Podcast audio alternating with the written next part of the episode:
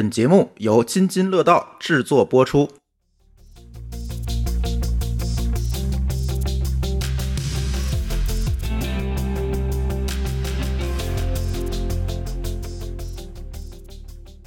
各位听友，大家好啊！这是一期科技伦敦，本期科技伦敦节目由钉钉赞助播出。这期跟大家聊聊 OKR 吧。其实本来很多的听友都想让我们聊聊 OKR 这件事情，而因为什么呢？就是因为很多公司现在慢慢的，尤其互联网公司啊，慢慢的好像都拥抱了所谓的啊打引号的拥抱了 OKR。但是在 OKR 的执行过程当中，就大家纷纷的在我们评论区吐槽嘛，就是这不又是一 KPI 吗？就没有感觉到这 KR 在哪儿。所以呢，我们这期想跟大家去聊聊 OKR 的这些事儿吧。可以请某个老师讲讲吧。你的人设是管理者，你们公司有没有执行 OKR？执行的怎么样？先跟大家说说。我们作为一个互联网中中场中场，中场 对，那肯定是不能免俗，对吧？肯定是要有 OKR 的。嗯，对，为什么呢？其实我挺纳闷，KPI 不是弄得好好的吗？怎么就 OKR 了？咱们从正面的来讲一下，嗯就是 OKR 其实它更像是呃面向创新的一种管理手段、嗯管理工具。所以说呢，那互联网公司都标榜自己是做创新的，所以大家都喜欢用 OKR，特别是 OKR 这波火还是从 Google 开始的。哎，啊，我当年第一次接触 OKR 大概是在二零一二年，那还挺早。我当时在这个创业公司，嗯，我知道那个公司，对还有 Google 基因。对，三个创始人有两个是从 Google 出来的，所以相当于是我第一次接触了 OKR 这个东西，嗯以及怎么用。我现在回想一下，当时用的还是不错的，就比较原汁原味的。而且团队比较小，是不是也容易去执行的比较好？对它其实倒不是说整个公司大小，嗯它是说我在这一个单元的团队，它的规模比较合适，嗯也不能说特别小，就是比较合适。呃因为 OKR 这个文化其实还是希望所有人能够看见所有其他人的 OKR，它是一个我们现在有一个词儿叫通晒，又是一个黑话啊，有个通通晒的过程，就是你得知道别人在做啥，或者是别人目标在哪儿吧？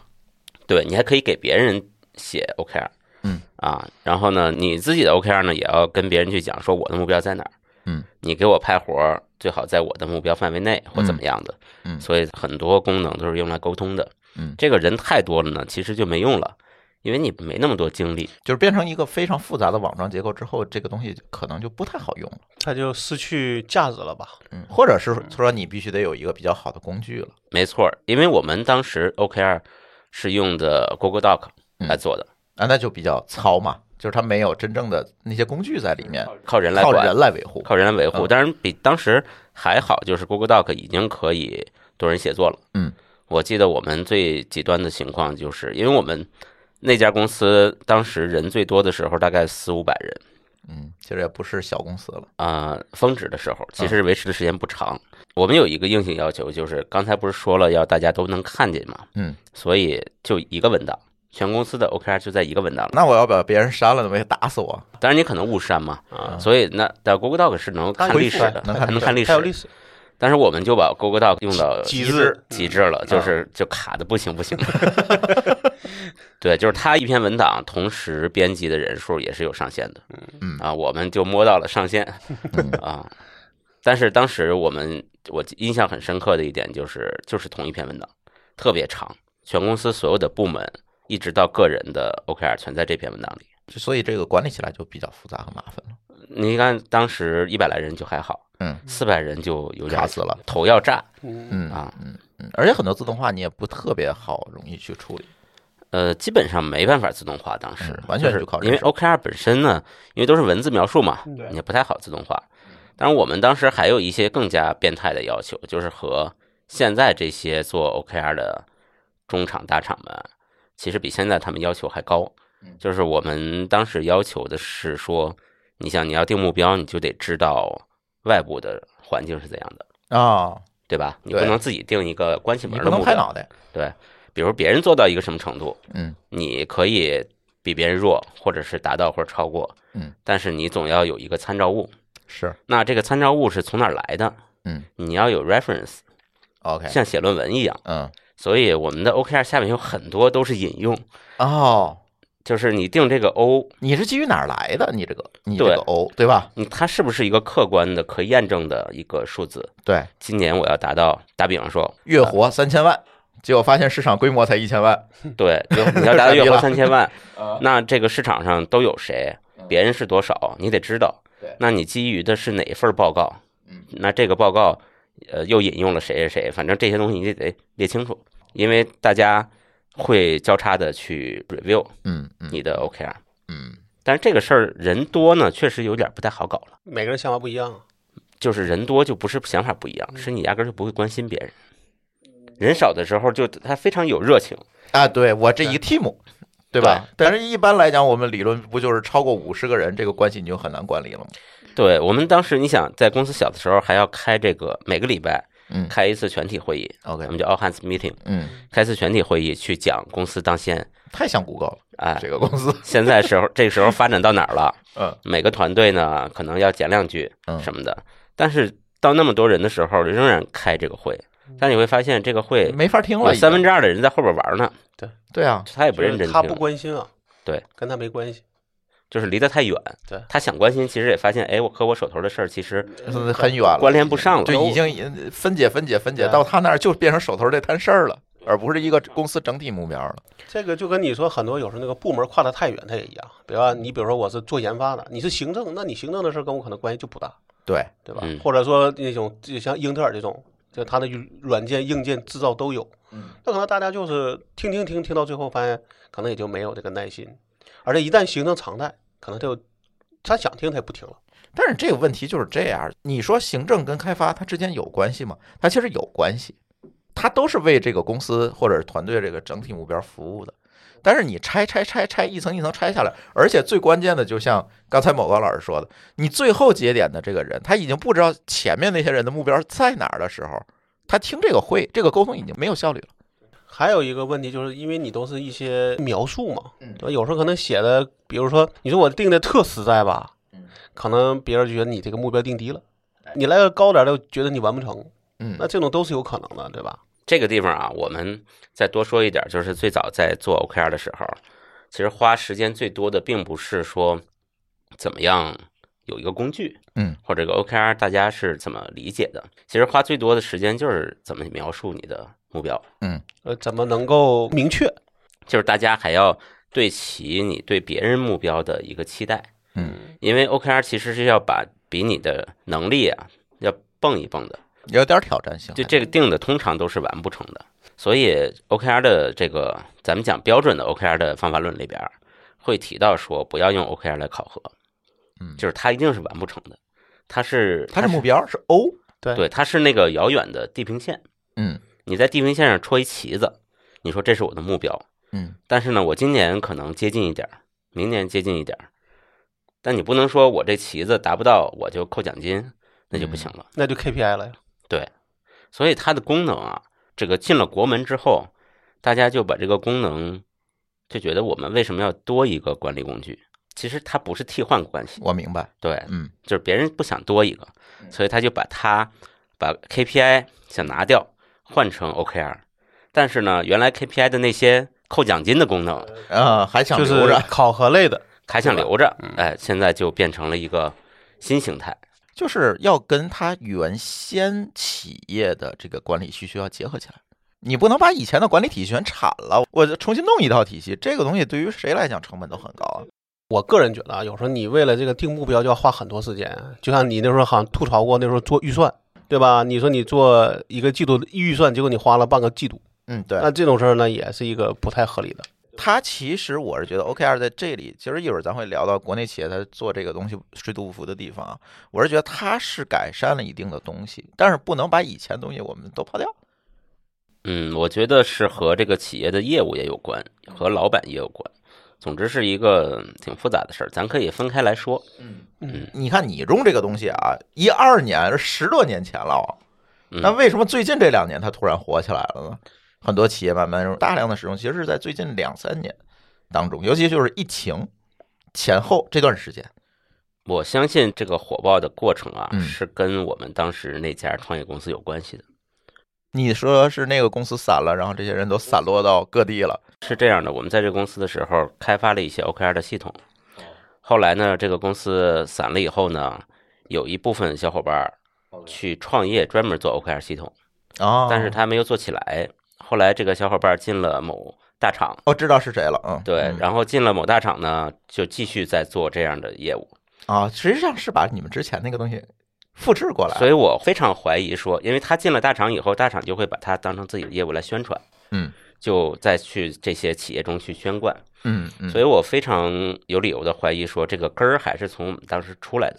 哦，嗯。还是你们十年前的那些积累，然后对。它出来之后变成一个所谓的方法论，然后开始散页让大家去用。对，这帮人还写书什么的，后来一看呢，都是我们当时的同事。哦，但我就有个问题了，你们当时最高峰五百人，对不对？你们当时的一些经验积累，如果用在一个比如说几万人的公司上讲，是不是还可以用？我很担心。我也怀疑这件事儿，就是你怎么落地嘛。但是他们讲的嗯，故事是 Google 呀，不是我们当时但是。Google 是从人一开始就开始去做这套东西，跟已经有这么一套东西再从上往下去推，那个感觉可能是不一样的。对啊，嗯，我可以给你们讲一下我现在所在的中厂，不能叫大厂哈，嗯中厂的这个可也不小啊，这个中场啊，你先说你中场多大规模吧？大概六千人左右吧，六千到七千人。我们去年才开始推 OKR，嗯，然后推 OKR 呢，因为我就像刚才说的，OKR 方面经验比较多，啊，所以很快的能发现其中的问题啊。但是，当然这个问题我也没有跟谁讲哈，关起门来说，有几个比较大的问题，可能是其他厂也常见的。就是首先，这个厂本身是有自己的一套考核的标准方法的，OKR 是横插进来的。当然，好的一点是它是一个自上向下的推，因为所有考核方法都要自上向下嘛。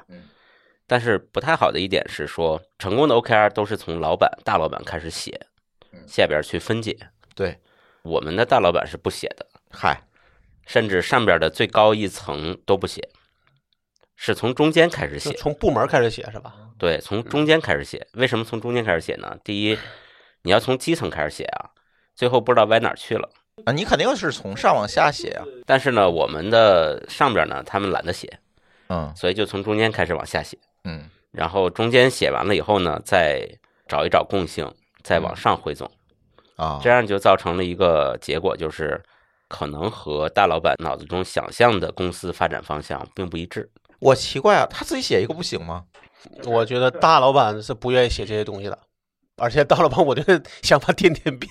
对，那也是可以写一个，比如说他这个只对中层可见，比如现在我知道 Google 好多的那个上，比如劈柴的 OKR，别人是看不见的。或者只能看到一部分是吧？，对，然后只有他下面的人能看见，然后再往下分解，不是也是个办法吗？很多我觉得，当然这个事儿不能这么绝对啊，只能是一家之言。就是我们国内的很多公司啊，这个老板的这种管理上的规则意识并不强，就是他是老板，他就意味着他是公司里边的土皇帝。对他今天想干嘛他就能干嘛。包括他要求 HR 制定的所有的管理规则都不是管自己的，他也不想遵守嗯，啊。你见到哪个老板要求下属打卡的，他也主动打了吗？那肯定没有。嗯没有，我也不打。对，所有报销的规则他也不会遵守。嗯，大多数都这样。嗯所以这个事儿呢，其实也一样，也能理解。嗯，而且如果他自己有了一个 OKR，那 OKR 就有不管是多或多或少的一个周期，嗯那他就不利于大老板自己天马行空。你没有规矩，我可以随便说；但有规矩了，我就等于颠覆自己了。比如今年 AI 出来，我做不做？当然了，OKR 本身一定是会留有这个变化的这种余地的，嗯但是你总要解释清楚。嗯比如说你要临时变一个目标，那这个目标可能会影响公司一半的人，那你一定要给出很充足的理由，说为什么要这么做嗯，啊？但是一般大老板是不愿意给的。不他会说我是老板，我就要这么干。对对，所以这个事儿也能理解，但是这也是一个比较大的问题。嗯第二个大问题就是 OKR 到底参与不参与考核，这是一个现在在我们公司里头仍然没有定论。就是我们公司有很多考核指标，数字啊什么的，那 OKR 里边没法写，他写了以后呢，其实跟没写一样，他就相当于把 OKR 又掰出来好多 KPI 的东西，然后再写 OKR。这好像是很多公司的现在都遇到的问题。对，那大家不会关注那个 OKR 的，对，那关注肯定是薪酬嘛。因为 KPI 是要扣奖金的。对呀，嗯，老板也不愿意许诺说，哦，你 OKR 达到了，你就会获得一个超额奖金。小公司是可以的，嗯大公司呢，你把 OKR 的 O 目标写低了怎么办？谁来验证你？哦，你写的都很低，然后蹭蹭全达到了，这就是个问题了。对，所以这也是一个困难。到目前为止，我们现在还是有一套 KPI，一套 OKR。当然，这里边有一个有趣的是，我是觉得现在的 OKR 和中国国情在融合，就是这个方法论在融合，因为发现不融合好像也干不下去。真的是可能有文化的差异。但我有一个想法啊，因为是个小公司嘛，其实也没有那么多的考核。嗯，但我倒听你的这个讲法，我觉得可能 OK 还是一个像就它类似一个中长期的一个目标。就比如说我有个三年规划，我的 O 可能就是我要三年内做到什么目标。比如说在网络安全领域里面要做到第一的位置，那可以有一些衡量指标。那我会把它慢慢分解出来，说我这三年大概是什么样一个方案。但你具体在考核的时候，可能会拿 KPI 来去考核，比如说我每年的收入要达到什么地步，我有哪些产品我要做，这样是不是会相对来说会对这个中间的冲突的事儿会比较好一些，嗯而不是你每年定 KPI，而是你定一个相对长的，你每年在修这个就是还是尽量的把 OKR 的这个沟通能力放大。啊、对，你为什么要沟通？你比如说我三年为什么能做到？那大家就要想我要怎么做，对，但怎么做这事儿放在 KPI 里才合理。比如达到什么目标，我这月要完成多少销售指标。那你举个例子啊，说我们的公司其实你说它有没有考核呢？其实你说没有吧，它也有；你说它有吧，它又很难，因为你比如我们这个情况，我们的 O 理论讲就是我们不论花多少年，当然以尽快的方案说，对我们要做到把全球的数据做到高质量，嗯并且能够恒定在一个质量的要求上。那这肯定是我的长期目标。那我肯定会反过来想，我说我需要多少人，需要多少钱，对吧？对然后呢，我能花多长时间去做到这个目标？那可能会碰到问题。那碰到问题，那我不觉得是我 O 有问题，是我执行的有问题，是我的 KPI 可能做的不对，或者我的人招的不对。比如像我说，我五月初到现在我一直纠结，可能你们都知道，咱们私下都聊过了。但对我来说，现在我不觉得 O 定的有毛病吧？嗯我不是说我做全球数据库这事儿有问题嗯，而是我执行的中间过程有毛病，人有问题，我没有做好中间的，比如说回到了考核和薪酬的问题上。嗯呃对对对那或者说，哎，比如说我会在现在的人里边，有些人觉得不合理，那我把他劝退。嗯但是可能同时这个钱我没有给公司省下，而是拿来发绩效。其实这个地方你会发现，你应该给你们的 HR 这个角色，不管有没有这个人啊、h r 这个角色写一个 OKR，就是人的这个事儿，呃，归到他身上去解决。就是人效的问题。就比如说招聘的质量问题，嗯然后这个性价比的问题，日常考核的问题。但这个呢，在我们的工作里面，HR 其实只是一个工具人。所以这个你想啊，如果一个 OKR 贯彻的好的公司，其实它没有任何一个人是工具人，他都应该是能够自发的向着那个目标去使劲儿。嗯举个例子来说，我们当时十年以前的这家公司啊，我们的行政也是有 OKR 的。行政干嘛呢？他日常会准备午餐和晚餐，因为我们都在公司吃饭。当时行政有一个 OKR，我记得是这样，就是他要让这个公司的食堂成为互联网行业一流的食堂。成为互联网行业的海底捞。这个事儿你听起来会比较虚，对吧？但是它下面是有分解的 KR 的。啊，比如说一流的食堂，我们对标的是 Google，Google 的食物的种类、成本，它也有成本啊。比如说我要尽量的控制成本，对吧？也有成本相关的，然后种类相关的，还有用户满意度相关的，备餐的时间等等等等这些东西是他的 KR，他就认为我这些满足了，我就可以定义为这个行业一流的食堂了。那现在是几流呢？可能是八流还不到。但是不管我目标定的就是我要去的地方嘛。对不是说我下个月能到哪儿我就定哪儿，一定是要去的地儿。包括当时我们招聘也有一个 OKR，招聘的 O 就是我们要找到，如果我们把行业的人分成五个等，老板是 Google 出来的嘛，嗯他们会认为，比如说 Google 的，我记得他们的六级应该是叫主任工程师嗯啊，可能他六级或七级，他认为就是这个级别。嗯那我们现在就应该找到一个四点五或者四，嗯并且我们要出跟这个匹配的薪酬。嗯那这个薪酬我们公司没有钱怎么办？给 CEO 写个 OKR，你去找钱，它是网状的，就像你刚才说是网状的。嗯，给 CEO 得下个单。对，就是每一个人的 KR 可能依赖一些资源，嗯，这个资源又会变成另外一些人的 O。哎，但这里有问题，比如说 CEO 说我不批你这些，个人觉得啊他这个可能还是完全一个在一个资源相对充足的情况下，然后这个人员可能都是素质比较高的情况，可能可以定个哎 OKR 是可以的。对，其实啊，你提到一个点，我刚才就想说，我们当时在这个十年前的这家公司，我就遇到了这个问题，嗯别人遇不到，嗯因为别的人都是产品研发，我是干嘛？我管运维的嗯，运维怎么写 OKR？请问你们想一下，就是哎 SLA 啊，六个九不出错啊，啊，但很多人他不出错，不是他的问题，是程序出问题了。别管是六个九还是四个九，我是可以把这个东西写成一个 O 或者一个 KR，嗯，但是他要做什么呢？我也控制不了，嗯，有的时候可能是 bug 的原因。对那我能控制的点可能不就是不足以支撑说我就能达到这个数。你，你只嗯能说在硬件和在网络这个角度，哎，你能控制的部分你不出，但是软件的角度出了问题，那跟你其实没关系，你只能配合。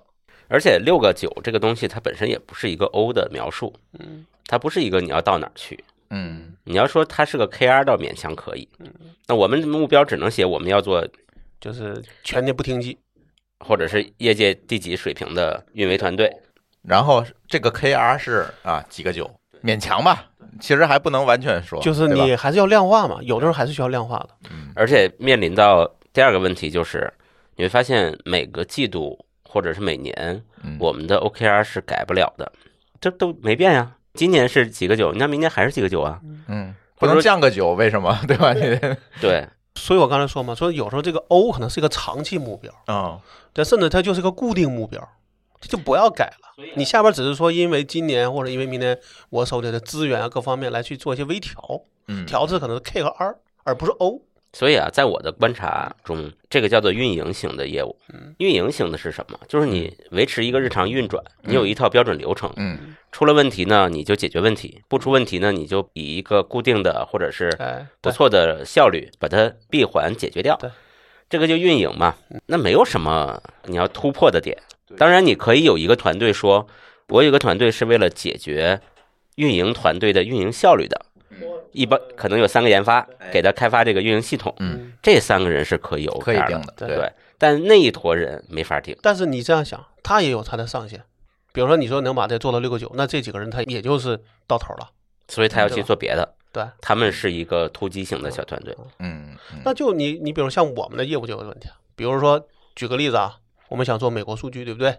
可你在没做之前，你不知道能做成啥样，所以你的 O 也很虚，你的 O 一定是业界最全的 IP 数据库，对，这个是公司级的，这是个 O 嗯啊，没有错。但你细分到各个国家，因为你的你就能分到国家嘛嗯，那我美国能做到什么样子，我不知道嗯。对吧？就跟如果我要现在说，我最后悔就是应该说我后悔去做全球数据去了，明白吗？对，就这个 O 其实不确定，对，因为你也不知道你要花多少钱，你也不要花多少精力，这都是完全是一个没有别人能问到的这种情况，你只能自己去摸。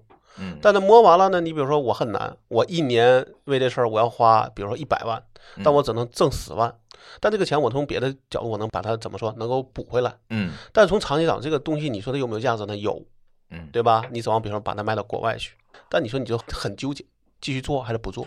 而且中间会各种问题啊，比如说人他不努力，嗯，对吧？一方面说是钱少，一方面你觉得人你不好做，那这不又回到刚才才他说这个对啊对啊？那你说我这是个嗯运行团队还是个什么？而且这个 O 和 K 可能都不好定，因为你你之前都不知道，就是在摸。嗯等你摸到了，你已经有很多沉没成本投进去了，你会更纠结。所以啊，我跟你讲，刚才我就想这个事儿应该从哪儿开始说起，老高给我引出来了。嗯，这个有一个误区，很多人都不知道。其实 OKR 啊，这个 OKR 大家都知道是目标和关键结果，嗯它前面还有好几串呢，后边也有好几串。哦，大家只把中间拿出来当成了一个方法论，就会冒出来刚才老高的这些问题。我跟你说，这个从哪儿开始啊？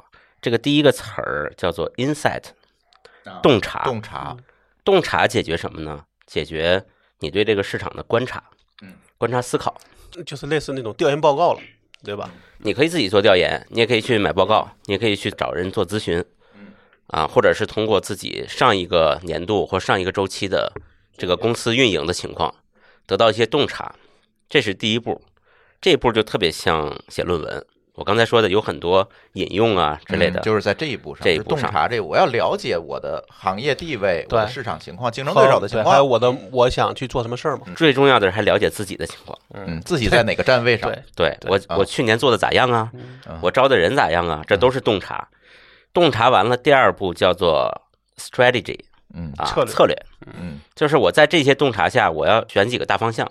比如说老高刚才讲的，我要做全球市场、全球数据，这就是你的策略。嗯，当然，你有可能策略选择的是我只做某个大洲，或者某个国家，对，这是你的产品策略嗯。你还有商业策略，就是我到底做高端，我还是做那个我打哪个市场？我还特别 low，、啊这是商业策略。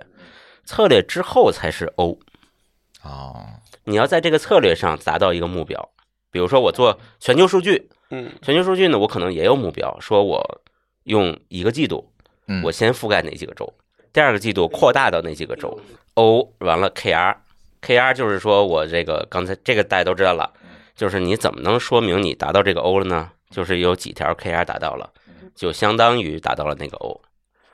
但是 KR 之后还有，好，这个我还真不知道。对。对，给我们讲讲。长见识了，你看，KR 后面叫做 roadmap 路线图，或者叫做关键行动，是说我有了这么多个我要达到的关键结果，我可能要做一堆事儿，这些事儿是有先后的。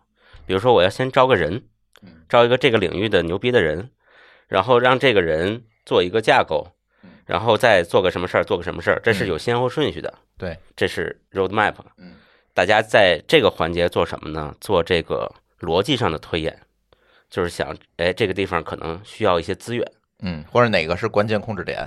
对很有可能大家有没想到的资源需求，嗯这时候全都摞得上，相当于是一个 KR 会配着一摞 to do list，嗯呃，这个字儿我们叫 roadmap。为什么不叫 to do list 呢？就是它有时间顺序和先后依赖，哦，啊叫 roadmap。roadmap 后边还有 roadmap 后边就叫 plan。啊，就更细了是吧？给每一个东西列出时间点、交付的时间、完成的时间，嗯以及人，比如说找钱写 CEO 啊，啊，开发个东西找老高，还有什么什么什么的，拿着最后这个东西嗯开始干活。啊，再去安排任务去，对对 KPI 怎么来的？嗯你看最后我们是到 plan 上头了吗？你再去考核，每一个时间节点有一个完成时间，每一个交付的东西啊有个完成时间，有个人，哎，那这就是你这个人的 KPI 呀。对，啊，就是你这个人要在这个时间把这个东西做出来，或者是你这个人在这个时间把这个钱找到，嗯这不就是他的 KPI 吗？那我觉得他这么讲，我能明白，就是这是一个完整的一个方案，从大方向到细到说我要怎么去它是一个分解的对去执行工具，这样，然后你最后来说，比如说到了破案的这个地步，我才去想说，哎，我要一个季度招一个像你说的牛人来，对吧？我招到了，我这个 KPI 就完成了。对那这样的话才能去考核呀。这时候呢，你会发现其实不是所有人都必须有 OKR 的，你有很多人是在 plan 中才出现的，嗯嗯对吧？嗯，但是没问题，因为他们都是你这个团队的成员。他是这个任务的执行者，或者那叫这个时候就等于你是给这个小组里边分了一个那个 OKR，而不是给某一个人，对吧？因为你像你说，你比如我们开发个东西，这两个人他同样做美国，那我就没有必要非得说你做这个东部，他你说西部，你们俩人都是做美国，那我们可以在具体的工作里边再去协商，你们两个怎么去分配工作，就不要在这 OKR 里再写了。嗯或者在你的那个你的计划里边再去写那么细了，没有意义。嗯因为这里时候可能会有一些碰到一些具体情况因为，你都是为这个 O 来服务的，够了嗯。有些细节你写的太细，我就觉得我就担心那种情况，你做了一个 OKR，然后花了很多时间在这个文字上，但是你把工作时间都给挤没了。这也是好多企业可能比较普遍的一个问题。如何能够用，然后如何能够达到你的目标，那可能你这个才才算合理，而不是在这个过程花了很多时间。对，其实你看，按照我刚才描述啊，其实 OKR 的这个这个里边的条目和你的团队和人这个对应关系是非常灵活的。嗯，你可能一个 KR 就对应了一个人，嗯，或者是一个大团队，都是有可能的。一个呢是个小团队，对这个事儿呢，要灵活的看待，不要死板。就相对于一个虚拟的，对吧？你这个虚拟团队，这个里边可以是一个人，也可以是很多个人。对，嗯，这样可能会更灵活。所以我总结下来，现在 OKR 整个的一个状况，按照某高老师的这个看法，以及现在老高的这个实物来看，其实国内来执行这个 OKR 有很多很多的地方，第一，它可能会有中国特色在里面，就是跟既有的系统怎么去融合的问题，而不是一下子把既有东西都推翻的。对，我跟你讲一个特别有趣的中国特色，就是啊我们的 OKR 系统呢，现在都加上了一个分类，叫做挑战型和承诺型。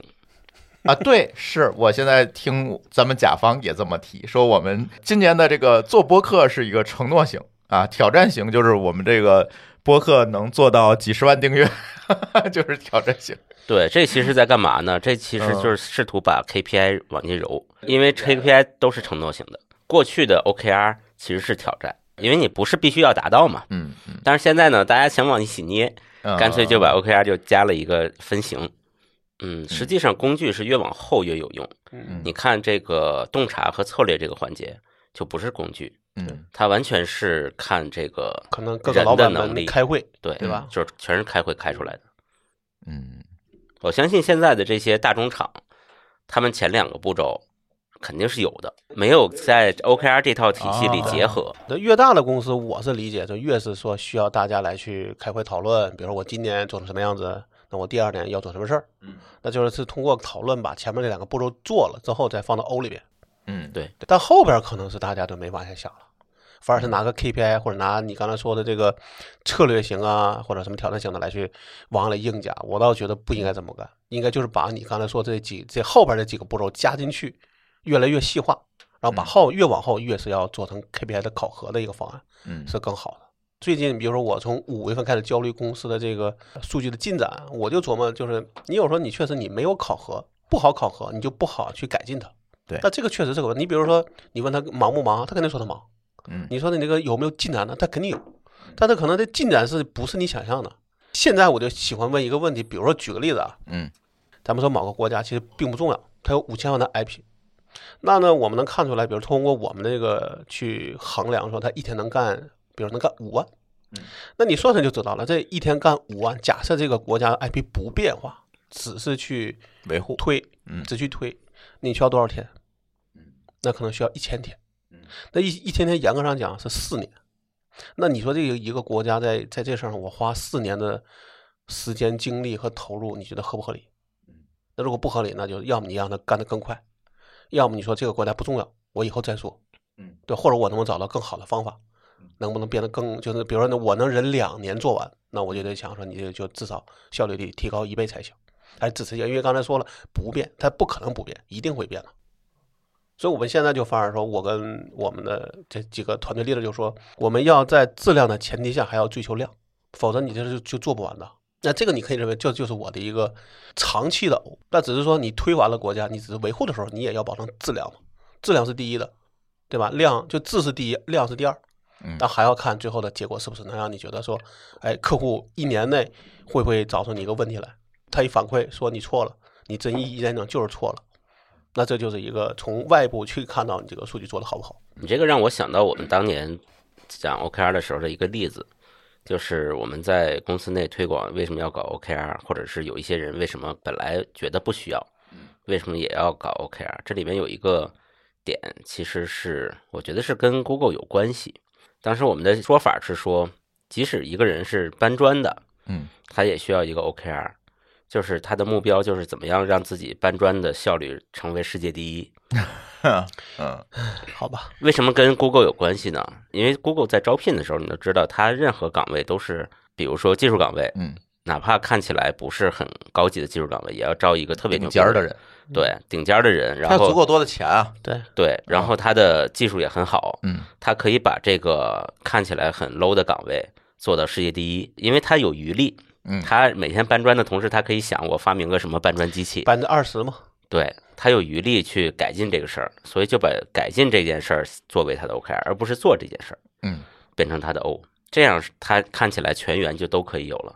对，所以你也覆盖了我刚才想问你一个问题，就是海外执行的情况。其实，比如说以 Google 为例，这种公司其实它的余力都非常充足，它太充足了，对，所以它就能定一个世界第一的 O 放在那儿。但是国内的这些企业并不是都是这样啊，我倒不是觉得你嗯非得说是，那你做中国第一行不行？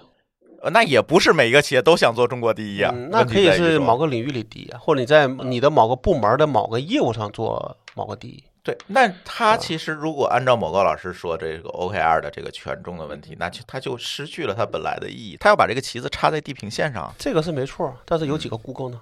对，问题就是在于，但你不能说因为只有 Google 才能用 OKR 吧，别人也可以用，只是用的你的角度和方向可能并不一样。对，所以我就说，今天为什么我们要聊这个话题，不还是要退回到中国的这个方法论上吗？OKR 的中国方法论上，它一定是有不一样的地方的，或者叫一个普世方法论上。我觉得 OKR 这个嗯工具啊，就非常有意思，它应该是服务于老板的野心的。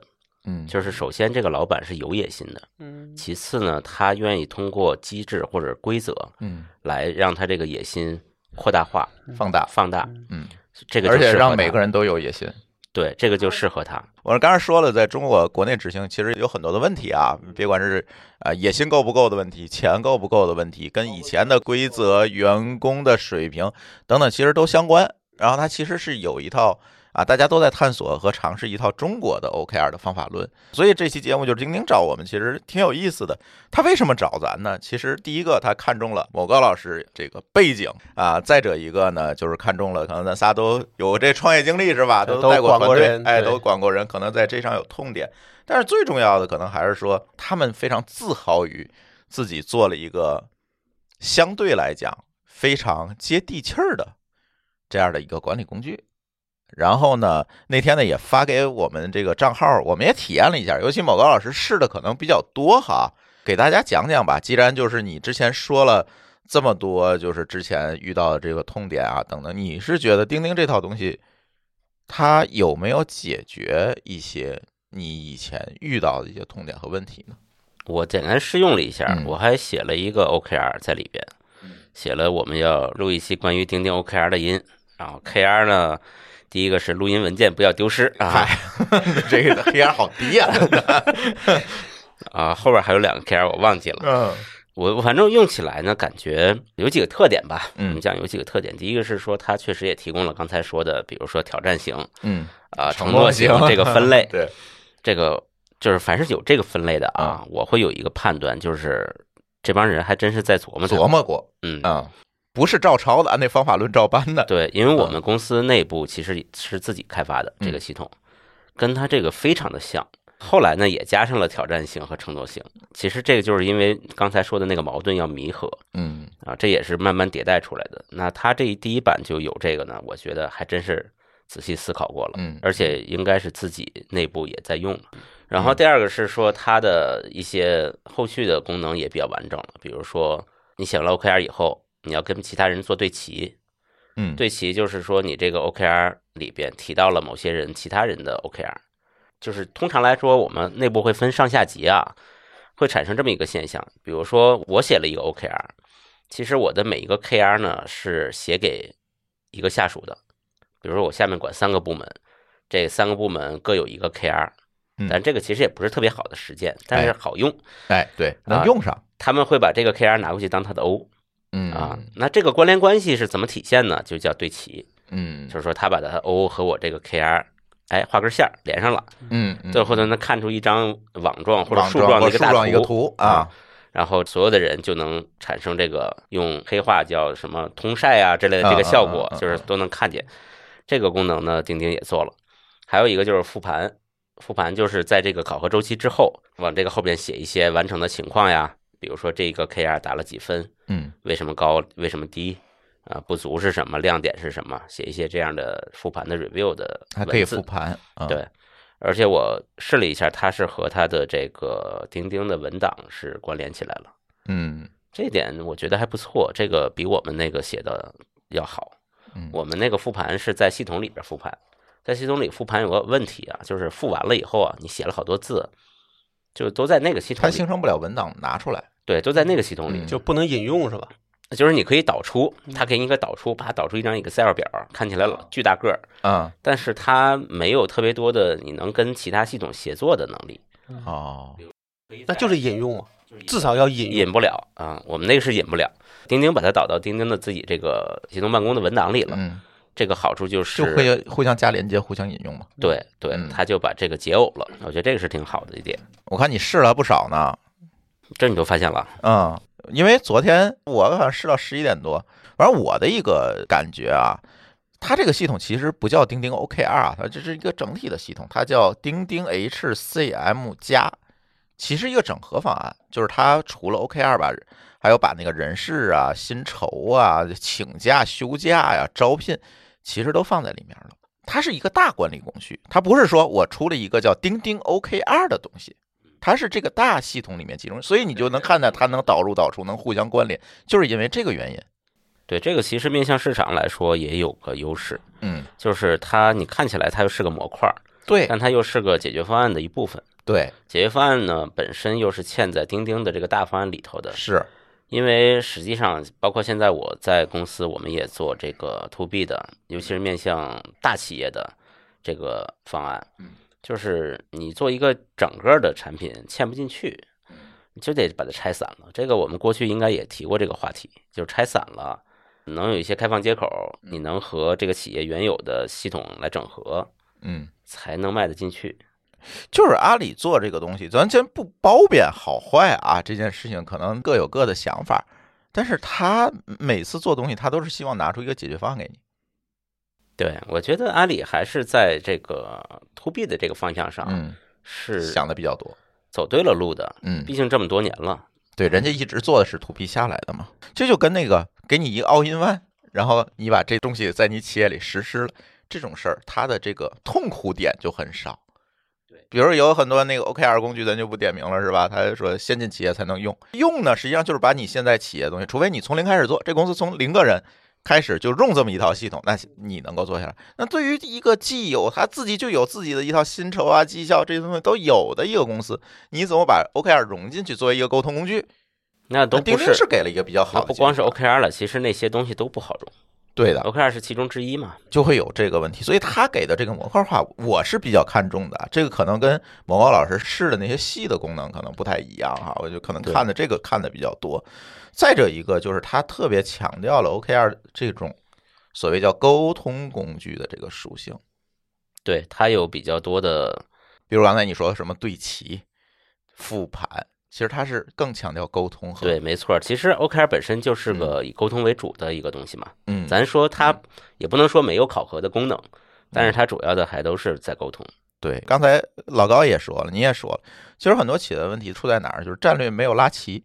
你到五六百个人开会的时候，那后面三分之二都在玩酒，为什么？他拉不齐了这件事情，我就忙我手头的活儿，我可能我手头活儿还忙不完呢，你跟我提战略，我也看不到。那他其实就看到了一个，他提供这么一个穿透工具吧，算是战略的一个穿透工具，能让大家从上而下的说。当然，你那个老大不写 OKR 这事儿另说哈，对，但是只要写，咱能够把这个事儿穿透下来，把它拉齐了。虽然这是一个互联网黑话，但是用在这儿，我觉得还挺合适。对，这里边另外一个啊我想到了，还有一个值得一提的点，就是它的一个叫做关键行动嗯，这个功能，就是刚才咱们提到 OKR 前面还有一大堆 inside strategy，嗯后边呢还有 roadmap 和 plan，嗯其实它的关键行动就是 roadmap。刚才提到的时候，我们也用这个路线图或者是关键行动来指代了。嗯，就是后面那个点。对，其实这个是一个我真的在所有的其他的 OKR 工具里都没看见过的，嗯，就是它真的像往后走了一步，人家真琢磨这事儿了，证明。对他走了一步，嗯而且这一步我觉得他走的还不错。为什么呢？他把这个路线图，你要写路线图的这个东西嗯，他还支持什么 Team Vision 啊、A One 啊，这个哦，它能把生态整合进来。对，就是它可以对接到一个项目管理系统上。嗯这样的话，路线图本身就不是一个文档了。你想一想，嗯，它就可能是一个一个的项目开始直接创建成项目，项目文档、直接创建成项目可以跟踪了。甘特图都已经出来，你就干去吧，对吧？对人也分配完了，当然我没有试用啊，不知道是不是真的能达到这个效果。时间有限，就是好多功能我其实也没有试全。对，如果说它能和一个项目管理系统对接起来，并且把这个路线图创建成项目，项目里边自然就会有人，对吧？有时间、起止时间、甘特图，是，那这个 OKR 后半截完整了，嗯而前半截呢，这个 insight 和 strategy 呢，可以在会议上解决，不一定在系统中。嗯，那其实从头到尾就全了，对吧？对，虽然他你看他只把这个关键行动增加了这一步，嗯，但是感觉到他是懂行的，他研究了。嗯，确实是他把原先的那些经验就复制到这样一套系统里，他总比从零起高楼这件事情要简单的多，而且更接地气儿一点儿。这反正是我整体的感觉，而且他这次就是他作为一个新系统嘛，就是这个 AI 能力的整合就，你看现在新生代 App 必须要提，哎，我整合了 AI 能力，因为阿里自己有大语言模型嘛，然后它其实也把大语言模型啊等等这些东西整合进来，帮助你更好的去梳理文档啊，梳理这个关键词等等，也做这个事儿。这是它一个新产品了，而且它这是一个大产品，就是我刚才说它叫钉钉 HCM 加嘛，就是它做了这么一套整合的体系。这也是钉钉这次找到我们说，你们有经验的播客是不是能够帮我们聊聊这个事儿？呃，我试用完之后发现它确实有一些不一样的点，所以我更愿意说把这样一个软件功能介绍给大家。大家如果想试的话，确实也可以去试一下。而且就像刚才某高老师说的。这个显然是产品团队是懂 OKR 的，他才能做出一个东西来。他不是照书做的。如果你照书做，就是 Google 那套东西，你接不了地气儿啊。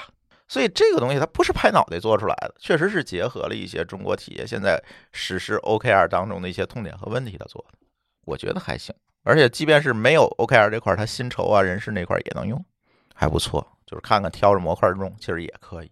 反正是这么一个东西吧，所以这里就是总结一下吧，就是今天聊了一个小时的这个 OKR 哈，总觉得一一点就是这么多年下来，就是各种各样的管理，就是你看，一般咱在公司里啊，每年都得搞次组织架构调整吧，最少了每年一次，可能有个公司更频繁，一季度可能就要搞一次调整。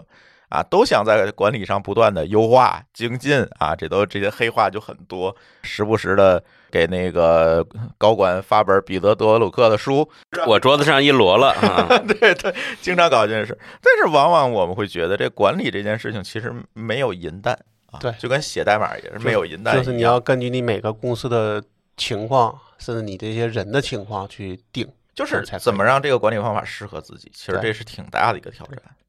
就是你多少公司 CEO 出去学了一个 MBA 回来就把公司整黄了，而且是还会变，就是你的业务有变化，你的公司从小到大，对，或者从大到小也肯定差很多。对，所以对老板的要求确实是比较高，比较高。好多，比如说现在很多之前投资人说我愿意投大厂出来，现在也不说了吧？嗯，他发现 就这事儿没法弄，他的能力各方面其实就是做管理者，或者甚至说。做老板这件事情，我总觉得嗯挑战还是蛮高的。对，现在是有一些工具可以帮助你，但是实在还是那句话，管理没有引。有多少人在大厂里边当职业经理人，看了一本乔布斯传就出来创业，嗯，然后再回去上班，就对，回去就降薪了，是吧？没办法，只能回去上班。对，所以就是这样，就是说了这么多，大家也不要说真的说，哎，有这么一个 OKR 工具，可能将来还会。过了几年，可能哪个大厂，你看现在 Google 不行了，OpenAI 又起来，OpenAI 说我做了一个 KRO，哎，大家又迷信那套东西，很有可能啊，这个东西，他那个年薪多少钱啊？你这样想想，对，就是这首先，咱不提年薪，就是每个时代可能都有每个时代的大厂，对吧？每个时代的大厂可能都都定了一套看上去很好的一个管理方案，但是这管理方案是不是适合你的？我在十多年、二十年前吧，那时候还在学六七个码呢。对噻，我也学过，好像每隔几年就有点什么管理的新东西，六西格玛，还有那个日本那一套东西吧，反正就是。日本那叫啥来着？看板，那是指导制造业的那套东西，什么敏捷开发什么的，是吧？啊，敏捷那后来了，嗯。啊，对，反正每隔几年都会出来这么多方法论，所以这事你想，你可以跟崔生继续聊了。对对，我回头我找研发的管理也是一个大的问题。研发是就是另外的一个分支嘛，就跟生产制造一样，它不同的领域，它的管理方法模型它全不一样，所以大家也不要迷信某个方法它就能通吃天下搞一切。你让程序员写 OKR 这件事情能写没问题，但是具体而言，就是还是某个老师后面说那 roadmap 那件事情，它具体执行起来，它还会要有别的工具去辅助它，对吧？还有生态里面其他的，比如钉钉，它可以接禅道，对吧？它变成禅道里面的项目，哎，这事可就牛逼了。或者说，他的 OKR 可以到产道里边去看具体情况，对，就不要再去再让每个成员再去两边去复制粘贴，对，那就更好了嘛。对对对，所以这个东西它是一个综合的东西，不是说我们把 OKR 挂在天上，这公司管理就没问题了，不太可能啊。这还是要落地啊。对，还是要落地。落，如果你管理成本太高，那就也很麻烦嘛。嗯，就是一个最佳实践的问题吧。我总想说，就是你符合你企业特点的最佳实践的复用，其实才是。但这个确实，我得同意毛高老师说的话，就是你这个最大的老板得有想法。嗯，他要么呢有野心，要么说我现在这个愿意把公司做好。嗯，他还得有这个领导力，对吧？就是他至少他要去愿意尝试这些新东西，否则你用原来方法，他你这个公司比如一年能挣一千万，那你用老方法应该还能挣一千万。就是多少的企业现在就还是那个老方法去弄，然后反正就那样呗。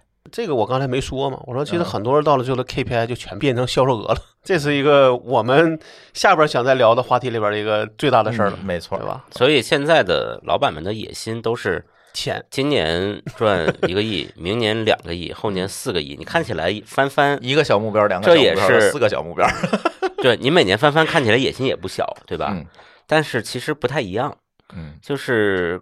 Google 他们的那种野心是改变世界，哎，颠覆个什么东西，建立行业标准。对，这种这种其实是附带的。对他们认为钱是跟着来的。对，嗯，行吧，反正每个公司有每个公司自己的挑战吧。这期节目我们也特别感谢钉钉 OKR 给我们提供的赞助，然后呢，也希望大家听完这期节目可以去试用一下钉钉的 OKR 工具，看看是不是符合自己的需求哈。